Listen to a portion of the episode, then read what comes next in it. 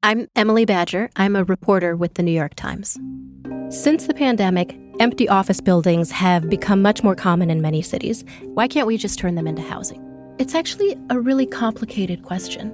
To answer this question, you have to find a developer trying to turn an office building into apartments, ride a rickety elevator to the 30th floor of a construction site to see the interior guts of a building finds an expert in incandescent light bulbs who can explain to you how they fundamentally change office buildings. And that's just the beginning of what you have to do.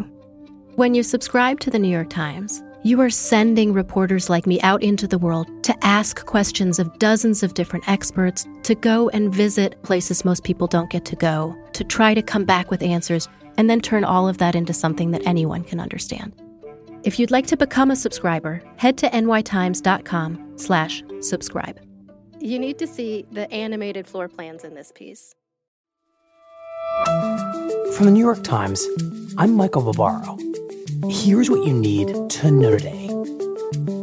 On Monday, the British government released a highly anticipated report into a series of parties held by Prime Minister Boris Johnson and his staff at 10 Downing Street that appeared to violate the country's health rules during the pandemic. The report found failures of leadership and judgment by Johnson's government and a culture of excessive workplace drinking, but it did not directly accuse the Prime Minister himself of wrongdoing. Firstly, I want to say sorry. And I'm sorry for the things we simply didn't get right, and also sorry for the way that this matter has been handled. In a speech to Parliament soon after, Johnson apologized to the British people. But, Mr. Speaker, it isn't enough to say sorry. This is a moment when we must look at ourselves in the mirror and we must learn.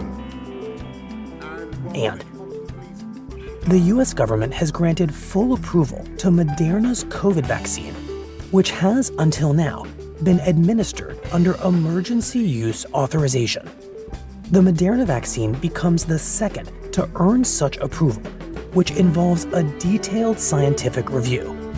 The COVID vaccine from Pfizer BioNTech was fully approved in August. That's it for today. I'm Michael Barbaro.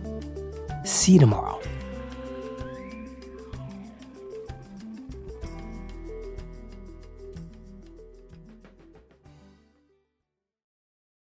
This podcast is supported by the Freedom from Religion Foundation. I'm Ron Reagan, an unabashed atheist, and I'm alarmed by the intrusions of religion into our secular government. That's why I'm asking you to join the Freedom from Religion Foundation, the nation's largest and most effective organization of atheists and agnostics working to keep state and church separate. Phone 1 800 335 4021, 1 800 335 4021, or visit the Freedom from Religion Foundation at ffrf.org. Ron Reagan, lifelong atheist, not afraid of burning in hell.